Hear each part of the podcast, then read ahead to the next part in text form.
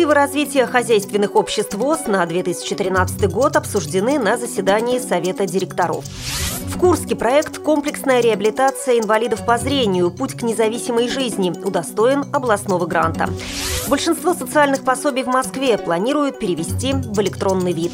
В Оренбурге состоялся 10-й областной фестиваль творчества инвалидов по зрению «Слепой музыкант».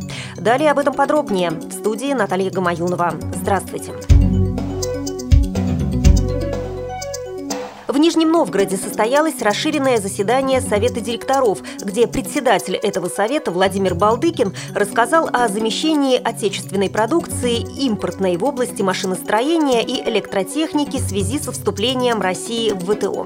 Затронул он и вопрос о сокращении закупок изделий, производимых предприятиями ВОЗ для сельскохозяйственной техники.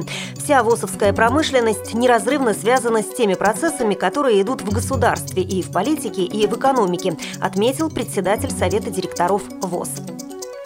С аналитическим докладом выступил заместитель начальника управления промышленного развития предприятий аппарата управления ВОЗ Юрий Жалковский. В частности, он сказал, что сумма невозвращенных вовремя заемных средств, выделенных предприятиям из бюджета ВОЗ, за последние годы уже далеко перевалила за 400 миллионов рублей.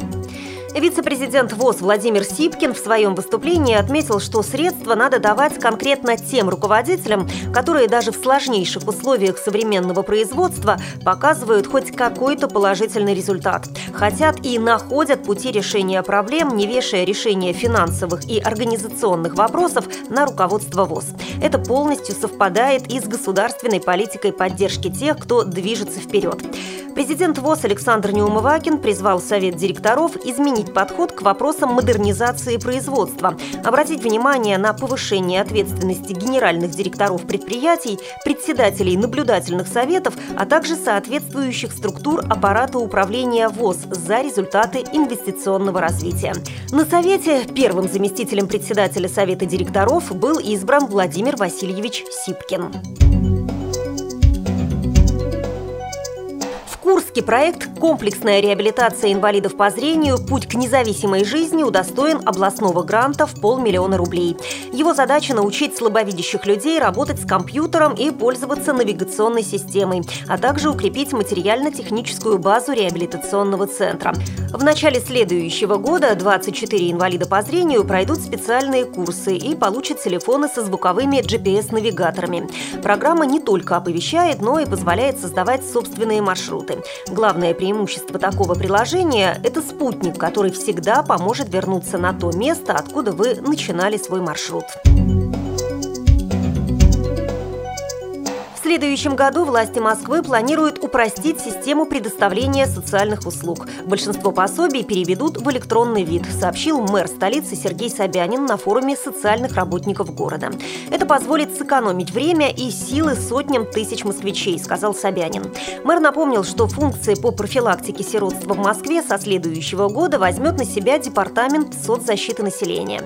Ему будут переданы детские дома и центры помощи семье и детям. Право жить семье должно быть у каждого ребенка в Москве, сказал Собянин, обращаясь к социальным работникам. Он напомнил, что программа социальной защиты населения является крупнейшей государственной программой города, и ее финансирование в 2012 году составляет 336 миллиардов рублей. Так, по словам мэра Москвы, в текущем году в десятках домов престарелых, в санаториях и в центрах социального обслуживания были созданы все условия для комфортного проживания, лечения и отдыха представителей старшего поколения. Кроме того, отметил мэр, в последние годы столица стала более дружелюбной к инвалидам. Сегодня на улицах Москвы все чаще можно увидеть людей на колясках и с белой тростью в руках. Инвалиды выходят из дома, потому что все больше учреждений открывают свои двери для них, добавил Собянин.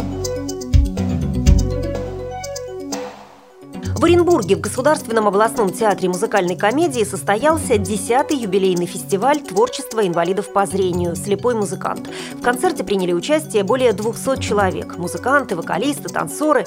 В рамках фестиваля прошла выставка декоративно-прикладного искусства.